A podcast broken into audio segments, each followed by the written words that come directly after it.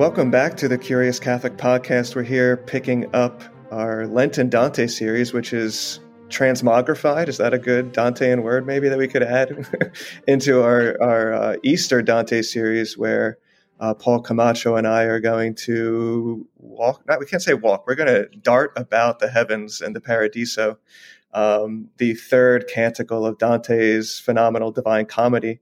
And it's interesting, Paul, you mentioned Dante to people, and they definitely know of the Inferno. They think there's a purgatory, and very few know that he actually makes it all the way to paradise and beyond. So it's wonderful to be journeying with you through the Paradiso here. And so we had 3 weeks on the Inferno, 3 on the Purgatorio, of 3 episodes here on the Paradiso. And but before we get into it, I thought you'd be interested during our little Easter hiatus here. We had a great review come in through Apple Podcasts. I thought I'd just read through it and let you respond. But this is from History Bill on April 14th, 2021. The title is Terrific and Thought-Provoking. And it says, Marvelous Discussions. And this is about the podcast in general, but then it gets to the Dante stuff. He continues, the episodes on Duns Scotus and Edith Stein shed new light for me on these thinkers. And the recent series on Dante has been nothing short of inspiring. The host has an ideal voice for podcasts. I would disagree. And the guests are always great. So that's there to your credit. So I thought you'd be interested in hearing how someone has encountered our Dante meanderings. Yeah, that's great, Matt. I think you do have an ideal voice for podcasting. I don't know if I do or not, but I'm glad to hear that. And I think it reaffirms something we said all the way back at the beginning of the Divine Comedy, and that's that this is a poem that has always been approached in community. It's always been read in community. It's often been read out loud, and over the years, about 700 years, people have been reading the comedy and studying it in community. And I think there are few works besides the Bible that you could say not only naturally lend themselves towards studies in community and dialogue, but also are enriched by that and have been embraced as these kind of communal endeavors. So it's wonderful to hear that people have gotten something out of it. And I've really enjoyed our time together talking about it. And we've made it to heaven, although there's still a long way to go. Mm-hmm. And it actually, this morning I was reviewing the contest that we're going to speak about today. And my son, Max, he came downstairs. He likes to rise early like I do. And he normally reads alone in his room, and I'm reading downstairs. But he came down this morning and he asked what I was reading. And the first thing he commented on was what a big book this is. And I was comparing the translation that we have of the Paradiso to the first 2 canticles, and each one of the books increases in thickness as you go on. Although the Inferno is actually one canto larger than the one canto longer than the Paradiso. And so I was reflecting on, why is the Paradiso so much bigger? And it's not because Dante wrote more, but because our commentator, Hollander, has so much to say. And part of that, I think, is, he spent most of his life working on Dante and much of it doing this translation. So he wants to get everything in before this final, in this final publication. But I also think it's because the Paradiso is an incredibly difficult canticle. It's surprisingly difficult. And we'll talk about what makes it so difficult. But here we get to heaven, and it's not easy going. So it's not just that most of us lose the stamina, or maybe we're more fascinated by hell or purgatory. It's also that the Paradiso is a difficult text. It's theologically and intellectually challenging, and why Dante would make that be the case, we'll get into, I think. But so anyway, so here I am sitting with this thick book, and Max says to me, "Well, what is this book about?" And I said, "Well, it's about a man named Dante, and he was a poet, and he went down into hell, and he went up purgatory, and then he went into heaven. And this book is all about heaven." And he said, "Well, what happens in heaven?" And I showed him some of the diagrams. I talked about the zooming through the stars, as we'll discuss. And then I said, "And then you see this image here. This is an image of of the Empyrean, of the Heavenly Rose, where Dante joins the rest of the saints, and they all sit in this big like amphitheater, and they all turn their attention to the inside, and they look at God. And then he stopped for a second. He was kind of amazed at this large diagram and the story I was telling. And then he said, so the only thing that happens in this book is that everyone sits there and they look at something. And I said, I laughed and I thought to myself, that's part of what makes the Paradiso so challenging, is in the Inferno and in the Purgatorio, the drama of the poem is an encounter with sinners, with stories. In the Purgatorio, with the transformation of the self, there's motion and change.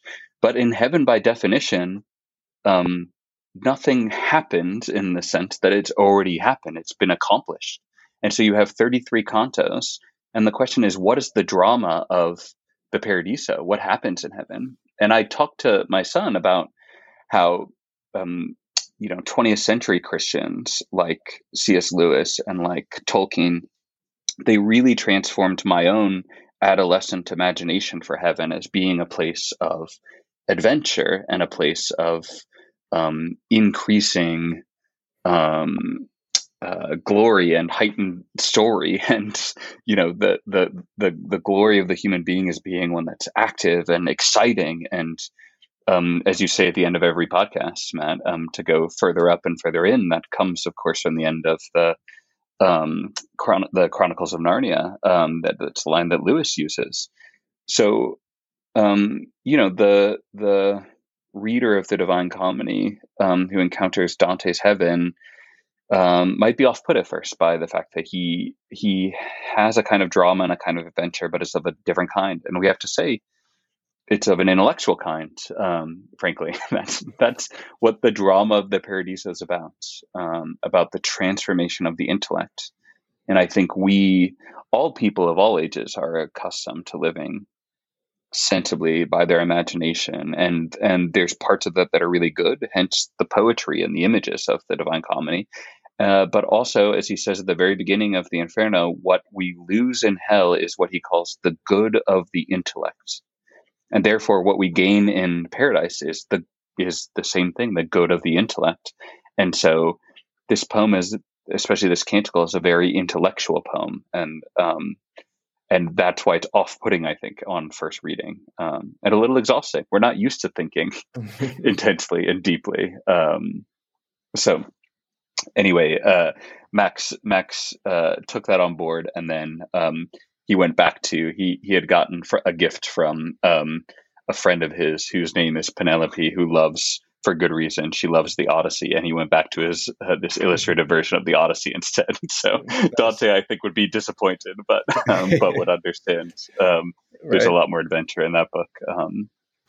That's right. Yes. So, yeah.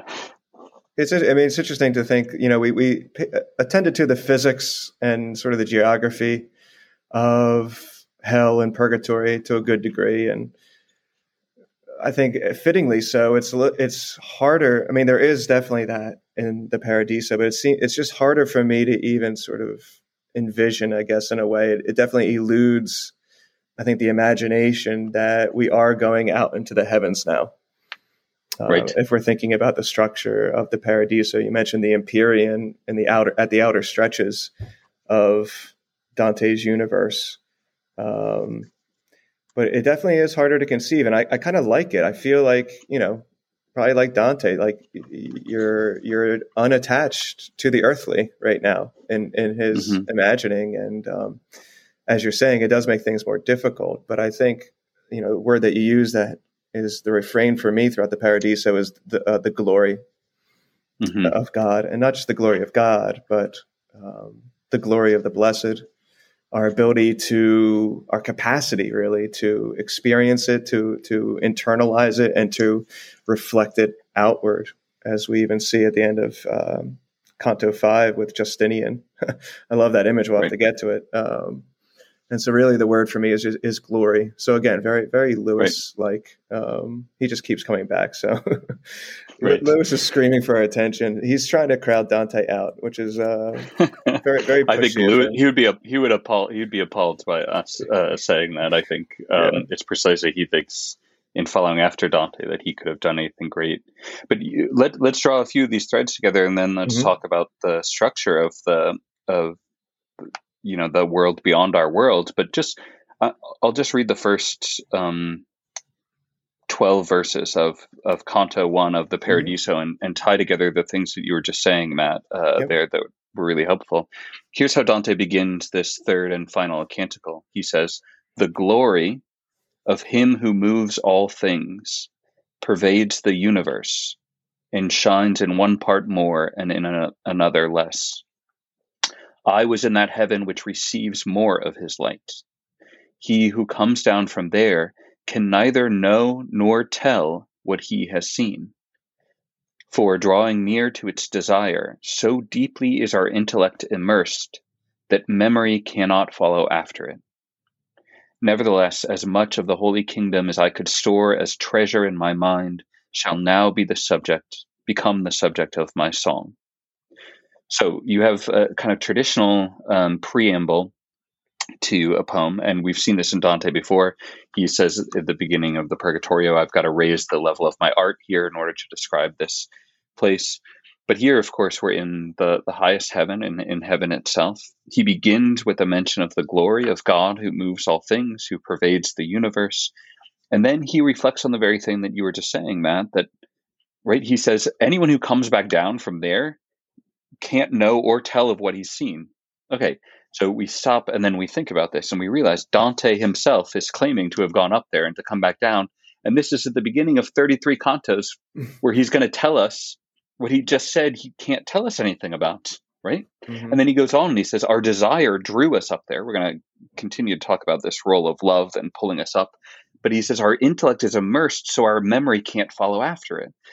Now, two things are going on with this idea of memory. One is the poet's job is to recall and bring out of the store of the memory and onto the page what it is that he experienced. And he's saying that's going to be a challenge. But there's a deeper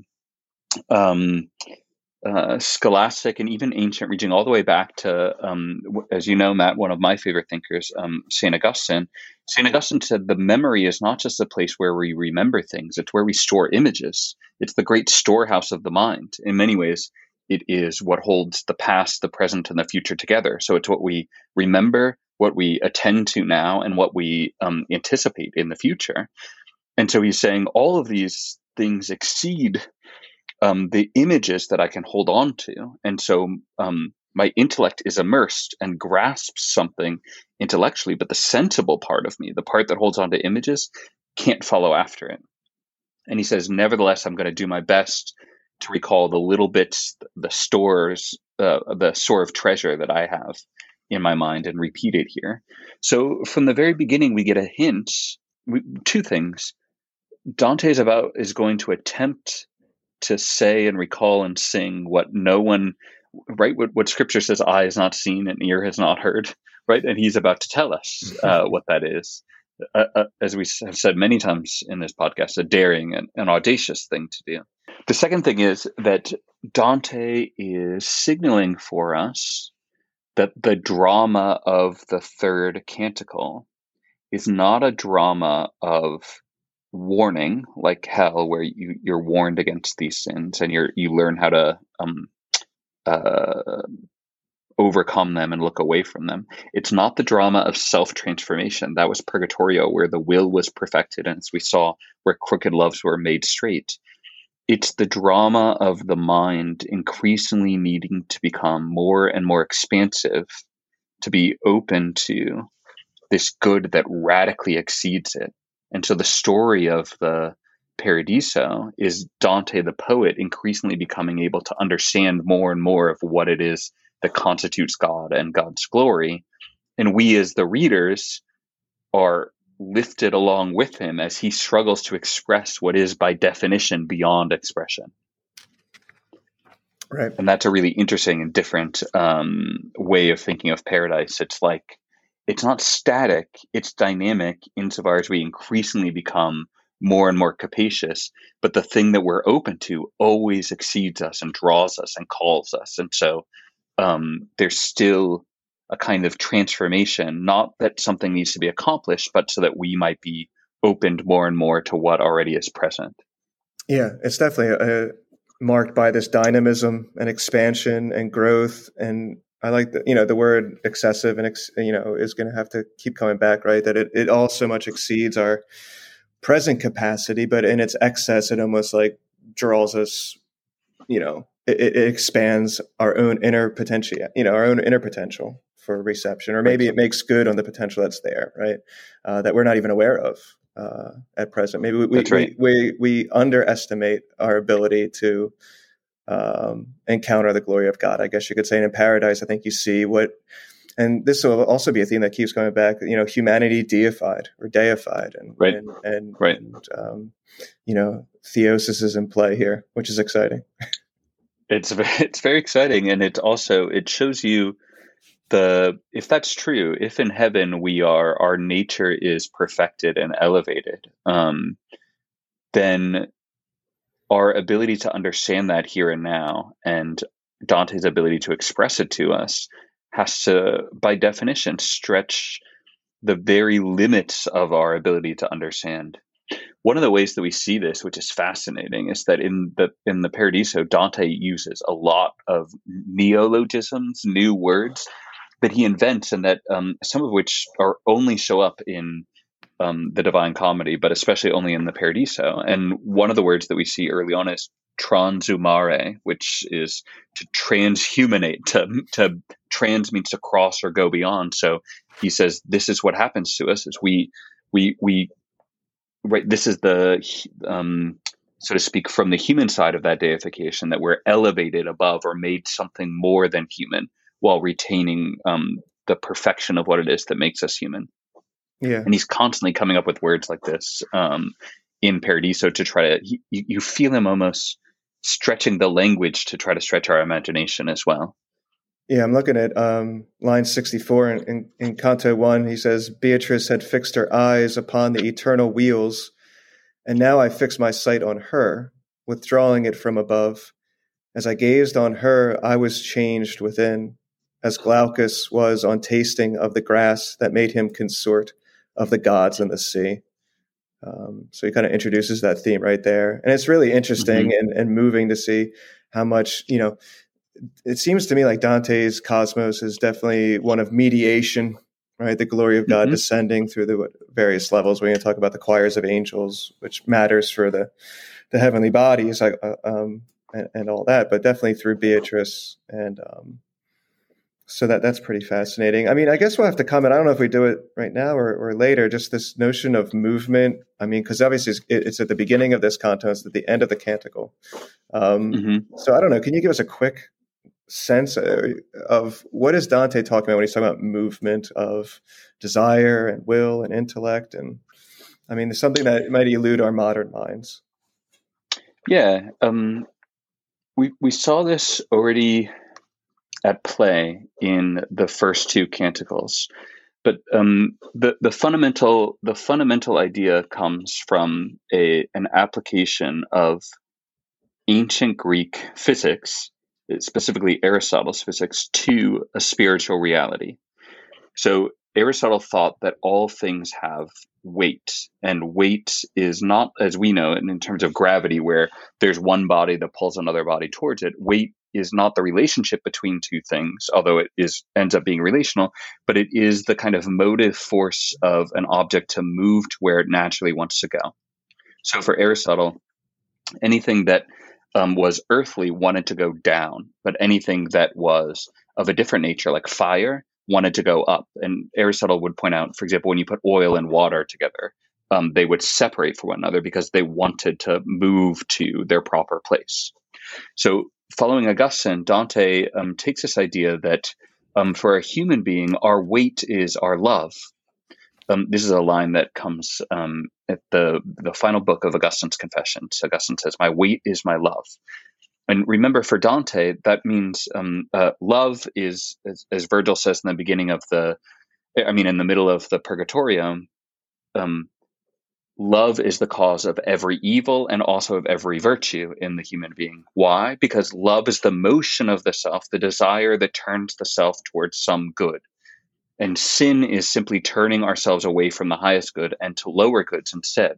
The human being, Dante thinks, is incapable of trying to choose anything that she thinks won't make her happy. But we often choose things that won't ultimately lead to our final happiness. And therefore, as we learned in the Purgatorio, the wherever we direct our loves, right, will pull us towards them. And the problem with hell was we were kind of pulled down more and more by a kind of twisted, misdirected love. And in purgatory, as we started to shed that weight of sinfulness, it became easier to go up until at the very top of Mount Purgatory, the soul was so rightly ordered and the love for the good was so pure, there no longer was an attachment to lesser goods, so that Virgil could say to Dante, you can simply follow your pleasure now. You can let your pleasure, your desire for the good, be your guide because you don't want anything less than what is actually good for yourself. We talked about in that passage how this is an incredible notion of freedom. It's not freedom in the sense that you can just choose whatever it is that you want as if you're just choosing among neutral choices. It's freedom in the sense that whatever it is that you choose, it will by definition be good since you've oriented your will rightly to God. It's the same in that misunderstood line of Augustine where Augustine says, love God and do what you will. It's the same thing here, right? It's not a permissive kind of freedom, right? Whatever you do, as long as you love God, is fine, but rather the opposite. If you love God truly, then whatever it is you will actually be good. So now as we move through heaven, as Beatrice keeps saying, Beatrice keeps turning her face upwards as we move through heaven. And as Dante looks at Beatrice and Beatrice is looking upwards into the heavens, Dante starts to get this kind of increasing power or ability to see. We're constantly seeing this. He looks into Beatrice's eyes and she looks upwards into the light. And there are these kind of like flashes of inspiration, literally inspiration and inbreathing right into him of the glory of God. And his sight is... the power of his sight is increased, and this in turn makes him lighter and sort of draws him upwards. It's almost like God is like a tractor beam, right? And like a Star Wars or a Star Trek, right? And it's kind of literally the image is he's being pulled up in this kind of vector where the beauty of the divine and Dante's corresponding desire sort of meet, and he's being literally elevated up through the stars by his love that's been perfected. Yeah, that's great. And much of the end of this first canto kind of is poetically expressing that. I love the image of on the great sea of being, things of their various natures go into their different harbors. And for the human person, it's that elevation in love of God. And he does make the point, as you just did, right, that you know, we're on the bowstring directed toward this joyful target, but people can go astray, which is so much of what the first two canticles is about. But that's right. But Beatrice, I love, she's like, why are you so surprised by all of this, right? If I'm correct, you should no more wonder at your rising through the heavens than at a stream's descent from a mountain's peak down to its foot. So it's like, right, this is what you're meant for. This is clearly... right. You know, what the human person is intended to become. So that's right. And, you know, it's so interesting both that Dante has this idea that sort of if we just acted according to our nature, we would be free and love in this way and go upwards. And a lot of it's our freedom is simply used to keep us from where it is that we want to go. Mm-hmm. It's as if the stream suddenly got free will and was like, nope, I'm not going down anymore. Yeah. I'm going to go where I want. That's right. And the point of the comedy is, all right, but you're going to be a very unhappy stream, right? That's the same kind of thing going on here, I think. And by a kind of, in a kind of nice way, we sort of made our way through Canto 1. But let's step back and talk for a minute, Matt, about the worlds of the stars that Dante is occupying and what he's journeying through. Briefly, as we've said before, the world is a... It's the so-called Ptolemaic universe. And Ptolemy thought that the Earth is the center of the universe. And so the Earth, you can imagine the kind of point in the middle of these circles. It's the point at the center and these circles of the various planets, which Dante simply calls all of the planet or any heavenly body a star, mm-hmm. right? And these planets, they circle around or they wheel around the Earth. And there are going to be 9 of these spheres.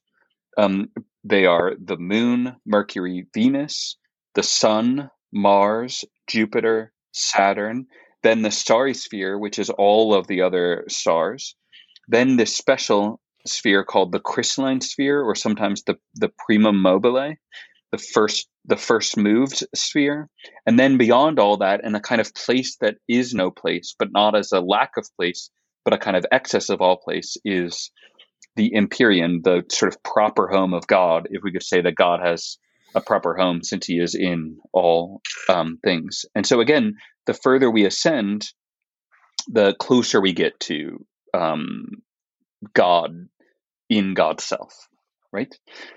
And so that's sort of going up and out, but we should also say that the imagination, the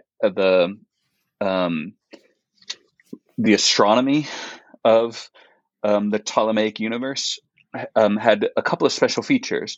One was that each one of these spheres, I keep calling it a sphere, but you might say, okay, well, you imagine that the moon is orbiting around the Earth, okay? And each one of these planets is imagined to be orbiting around the Earth in a perfect circle. But why is it able to move in a perfect circle? We look up in the sky and we see that it's transiting in a perfect circle. The imagination of and the science for the physics, right, is that each one of these planets or heavenly bodies was kind of like a pearl or the kind of central focus, but it was located within a an actual sphere, like a ball, right, that was that had that planet at its kind of furthest most radius from the Earth, and so it actually was a kind of what do we want to say? Like a level or a boundary that was contained. And then when you move to the level of the next planet that was surrounding it, it was like another ball that was surrounding the previous one. So you have kind of like nesting dolls that are going out, right? The Earth at the center, and then the sphere of the Moon, and then the sphere of Mercury, and you would keep going up and up. And the reason that this is important is because if we think about it from the other side, that is from the Empyrean, which is on the furthest outreaches coming back in, then something really important comes into play. And that is that the stars cascaded or kind of passed down their power so that God allows each outer sphere to be a kind of governing or ordering principle for the more inner spheres. And because we're out in the heavens, the universe is not, the heavenly spheres is not a place that's devoid of intelligence, but instead each one of these spheres has a corresponding angel or hierarchy of angels that actually has a kind of providential control and intelligence and ordering of its sphere, and a passing down of the kind of orders of nature to the spheres below it. So the picture we actually get is one in which God's providence, God is working providentially, but he isn't stingy, so to speak, with his power. He enables and empowers this kind of cascade of influence from the outermost reaches down into each one of the spheres. And so what we get is this vision of hierarchy, right? As you go upwards, you get closer and closer to God. And so the souls that we encounter on each level will sort of be more and more perfect, but also at the same time, one of sharing, right? We have hierarchy and cooperation, community sharing, where there is each soul has its place, but each of them are in heaven and are happy for the place that they have, and they receive something, the power from the sphere above, and they pass down something, a kind of providence, control, and grace to the level below them. And this is how Dante spiritualizes the physics of his day. Mm. Wonderful. Yes, this theme of mediation, right? It's interesting. Right? Dante doesn't encounter Christ directly throughout the comedy yet, right? It's through Virgil and Beatrice and all the other blessed that we're going to meet. And so we have on each heavenly body a certain grouping of the blessed. And so we'll get to know them. And although they make it clear that this is just for Dante's sake, they aren't scattered about the heavens. They all reside with God. But for Dante's understanding, we meet them group by group, individual by individual.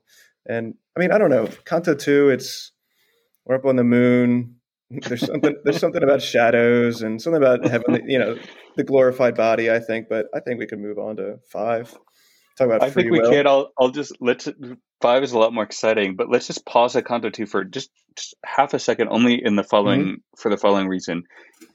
Readers who come, Paradiso 1 is mostly about Dante saying, I can't say anything about this, but I've got to anyway, right? And he's telling us about the limits, and there's kind of this beautiful idea of the soul moving by its love.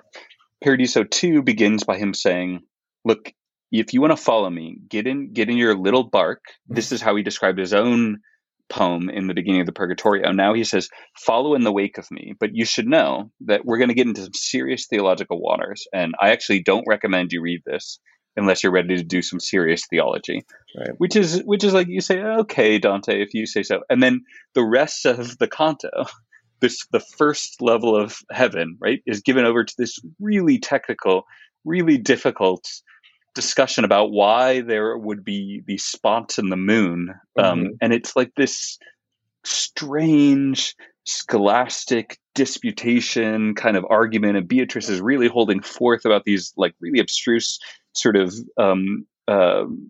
things about physics and potencies and actualities, and even for with all the commentaries, it's still just really difficult to follow. And you think, why are you doing this to us, Dante? I don't know. Do you have any thoughts, Matt, about why Dante is subjecting the reader to this early on in the Paradiso? Not entirely, but here's I'll venture one guess, maybe two. One, I think he does need to get us thinking about embodiment in the heavens, especially in light of the glorified body and the resurrection of the body. And I think, more generally, aside from all the specifics of the physics of Beatrice's understanding of how bodies operate in the heavens, I think what we have is Dante can venture his best guess. It's sort of like reason here on earth, tethered and limited, and all the fragmentary knowledge that we have. And perhaps Beatrice is just showing us where even in the heavens, reason will be purified and informed and given a certain clarity of understanding of even how things like the shadows on the moon work. So that was the only thing that came to mind, why he might do that. I don't know. What are your thoughts? Yeah, I realized as I asked the question, I asked it in my sort of academic pedagogical, like, I think I know what the answer is. I want to know if you know what the answer is. But I actually, that was unintentional, because I don't really know either. I'm not sure anyone knows. I mean, I think what you say sounds plausible. I've thought sometimes that Dante is like, okay, I was serious. Like, here's what you could expect. And then he sort of, it's almost like a riddle or a test at the beginning of the Paradiso to see if you'll hang with him and be able to go further. I think the other thing that's really interesting is that Dante is going to we're going to see Dante is going to be tested in his declarations of the faith and of his understanding of things as he goes through Paradiso, but by the evangelists, among other people. He's going to be tested on his faith, his hope, and his love. He's going to be tested on whether he can articulate the meaning of the creed. It's this really interesting kind of, right? The vision of heaven is that you get an exam. it's really odd. And I think it only makes sense if we really think, look, the intellect is perfected by being active, by doing this kind of work. And maybe it's the second canto, but this first sphere and this thing about the moon and thinking about the physics of the place is a kind of like warm up for the mind, right? A kind of like little exercise to get the mind going, and then to soon enter into deeper waters, and to sort of start exercising that highest part of what it is to be a human being. And if we find it so challenging, maybe that's in part because we are not used to making the highest part of ourselves. You know, we're not used to identifying ourselves with what's highest in ourselves. Mm-hmm. But those are thoughts that are just as kind of speculative and spotty. But well, if we make it past Paradiso too, we get into some of the good stuff. That's right, so to speak. And like you said, Paradiso 5. It's great about free will. So take us where you want to take us, Matt. Yeah, I love 1 through 12. Again, the themes of glory and sight and light and love, and I love this idea of love as something that enables us to see a certain epistemology of love. That mm-hmm. almost like it reveals like the vision of love, like true care and concern for something allows it to reveal itself to us. But yes. Then later we get, was it 19, to the theme of free will, right? Mm-hmm. He says Beatrice is saying, the greatest gift that God in his largesse gave to creation, the most attuned to his goodness and that he accounts most dear, was the freedom of the will. All creatures possessed of intellect, all of them, and they alone were and are so endowed. Now, this is really interesting because now we're going to get into a consideration of vow taking, mm-hmm. right? The willed, the free, confining and constraining of one's will. Right. And so it's such a great paradox, our ability to freely limit ourselves. But he takes this very seriously, maybe a way that would surprise a modern reader. Like, why does he care so much about promise making and vow taking and rashness of vows and the stupidity of that? And mm-hmm. how can you replace the content of the vow that you made? Well, only if it's weightier. Right. Although the church with its keys of mercy can, if the course of action is undertaken in the right way, relieve someone, although I'm a little spotty on my understanding of where he's going with that. But what draws you in regarding this consideration of freedom in the vow? Yeah, I mean, you said it really nicely. I think let's return to that idea of love giving us sight or perfecting our sight. That's a crucial idea. And I think the notion of freedom of the will, notice in the lines you read, this is at line 22, this greatest gift, it's called the freedom of the will. And Beatrice says, all creatures possessed of intellect, all of them and they alone were and are so endowed. So again, we often separate the will from the intellect as if the intellect was useful, like a kind of faculty that we have for understanding things, right? And then the will is the part of us that chooses, and they don't really have anything to do with one another. But again, our picture of love shows the way in which that just can't be true, right? The if we love the right thing, then we understand better what is truly good. And conversely, by understanding rightly what the good is, it's not just that then we will have more options before us to choose. It's also that by grasping it better, our will is drawn towards it more in one and the same act. So I think that this notion of freedom as being oriented towards our right, the right good, also helps us to make sense of why he then goes on to talk about vows. Dante has a specific thing in mind. He has in particular the vows of obedience and chastity and poverty of those who take religious vows. But we could broaden the discussion here to just think about a natural human promise, okay, a sort of promise before God. And there have been philosophers, right, in the history of philosophy who have said that making a promise actually is impossible for a human being because we would freely will to annihilate our freedom, right? We bind ourselves and therefore we restrict our future selves. And if we do it freely, then we're performatively contradicting ourselves, right? But notice that in that idea of freedom, the idea of freedom is that we should be able to choose anything at all that we want. And therefore binding ourselves to something or uniting ourselves to something and in a fixed way seems to be a restriction that eliminates our freedom. But again, think again about what Dante and here what Beatrice is saying about what freedom is.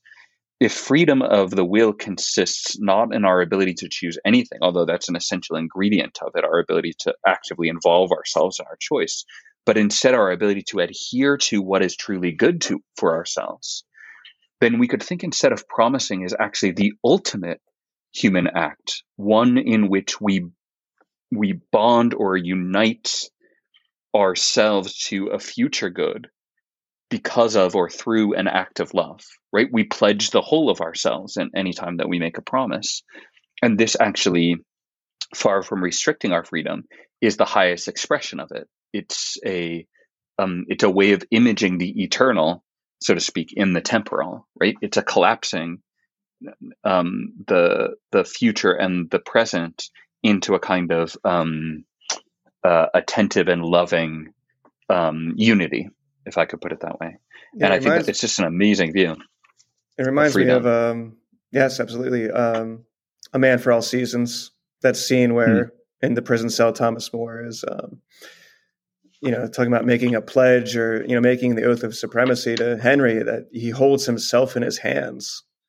And if he were to go through with the oath in an inauthentic way, his self would almost be slipping through his fingers. Right. That's exactly what Beatrice says to Dante, right? When you make a vow, you promise yourself. So you say, well, I'll just do something else instead. But she says, well, what possible good gift could be better than the entirety of your free will, which God holds as the highest in all of what He has created. It's a beautiful kind of what do we want to say? A kind of reworking or a kind of recentering of our notions of what counts as freedom and the glory of the human being. Yeah. I also like the notion that within the vow, and this is maybe departing a bit, within the vow, there's a certain type of freedom that isn't external, that you don't find outside the vow, whether it's the marital vow or religious vows, right?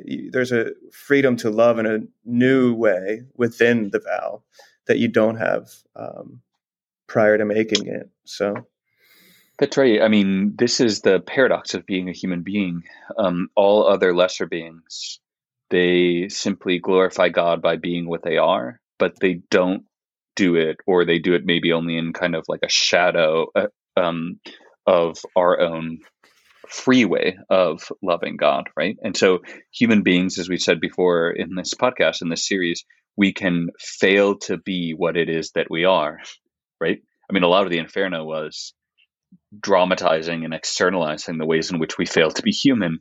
Mm-hmm. When I say we fail to be human, I mean we don't actually live for the things that we're made for. We don't live and love God or each other in the same way that the stream that goes downwards down the mountain, in so doing, it does what it's supposed to do.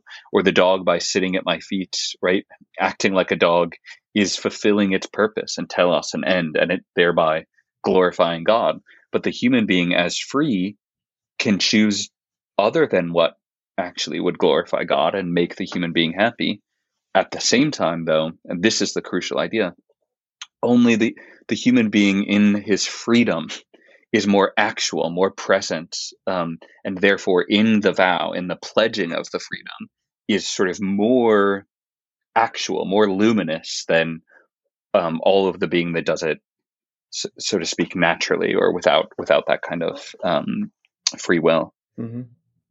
Speaking of becoming more luminous, maybe after this consideration, they make a quick jump. So we're leave the moon, right? And get to Mercury. And so it's interesting, right? Beatrice's joy, he's saying, this is around 94, radiates and adds to the planet's luminosity. So it's almost like a self-illuminated heavenly body. But then we get the dynamic that's going to keep on happening. It happened throughout the other canticles as well. But a group is going to approach our pilgrim and his guide. But here it's the blessed. And so I love the way he describes them. There's so much joy and there's so much light and a certain radiance. And so in the next canto, we would hear more from Justinian. But I really love this notion of, and this is toward the end, that he's going to address, this is 130. I might be getting too far ahead of us, but just there's this notion that like he's going to speak to this blessed soul, right? That had been the first to speak, which then became more brilliant than before. As the sun, once its heat has gnawed away the dense and tempering vapors, so sort of like a cloud between the viewer and the sun. But now it hides itself in its own excess of light. Now that the cloud, the vapor is gone between you and the sun, you can't take it all in because there's so much of it, right? So it's hidden in its own excess. Mm-hmm. So with increasing joy, the holy form concealed itself from me within its rays, and thus concealed it made response. So I feel like I'm saying the same thing over and over again, but Dante just describes the indescribable so well. Right. And I love that image of excess and our ability. I mean, I keep saying it, but it's a theme that's so profound to me, and it's so transformative of our vision of paradise. Like we're just going to keep getting more and more. Right. It's profound and transformative. I think that precisely because it's true. I mean, it speaks to us of something. And Dante, we could say the Paradiso, is here a poet of excess. That would be a good title for him in this poem. And everywhere we go, the thing that's amazing is he keeps outdoing himself in his descriptions.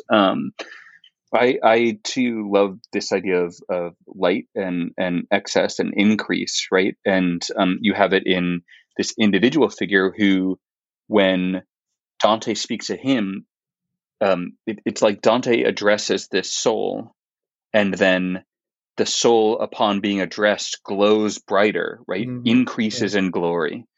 And why? Because he's about to respond. And so there's this mutual gifting, or the attention, which is after all a kind of love, right? That passes between them, increases the glory of these beings who were lacking no glory, who were lacking nothing, and yet, right, because they're here in heaven, and yet, as this is an amazing line, so it's very famous in the Paradiso. You'll remember in hell the groups didn't even notice that Dante were there, and he had to threaten them or cajole them in order to speak to him. In purgatory, they would rush to him. They were amazed by his body, but they also asked for his prayers, right? And they told of their stories with a kind of humility. In heaven, what we have is a welcoming of the community that all echo this line. It's line 105. It says, Dante says, I saw 1,000 splendors, these are the souls, drawing towards us, and from each one was heard, and this is the line, oh, here is one who will increase our loves.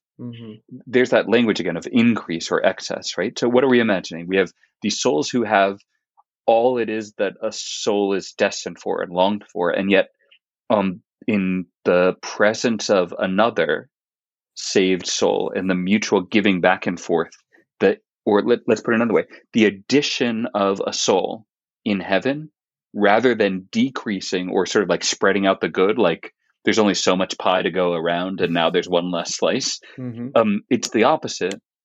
St. Augustine has this amazing line. He says, anything that diminishes upon being shared is not worthy of loving, right? And by contrast, the only things that we ought to love as worthy of our eternal desire are things that increase when we share them. What kinds of things does Augustine have in mind? Things like truth and wisdom and beauty and friendship, right? These are things that increase upon being shared because they're not subject to that notion of acquisitive self desire, right? And self-fulfillment. Instead, here, when another is increase in their joy, it also increases my joy, right? And that's how the souls greet him here in heaven. It's amazing. It gives us an image of community here, again, within this kind of hierarchy of heaven that welcomes, because the welcoming of the other is like an amplification and reflection of one's own joy. Yeah, that's wonderful. And I think a really good way of setting the stage for our further traversing of the heavens. So I think, we did a good job kind of laying out what we're doing in paradise, and how it's going to go. I think next time around we can. I want to meet St. Francis, and I guess we'll have to meet St. Dominic as well. I mean, I'm surprised they let him in. No, as you'll see, as a little preview, they each love each other more than they love themselves. So that's the heavenly way. That's right. And then we can consider the resurrection of the body this next time around as well, which I love that scene. So we're going to have to consider that as well. Well, I'm looking forward to it and to going further up and further in with you, Matt. That sounds great, Paul. And we'll have to have everyone else along with us. So until that next time that we meet in paradise, let's continue journeying further up and further in.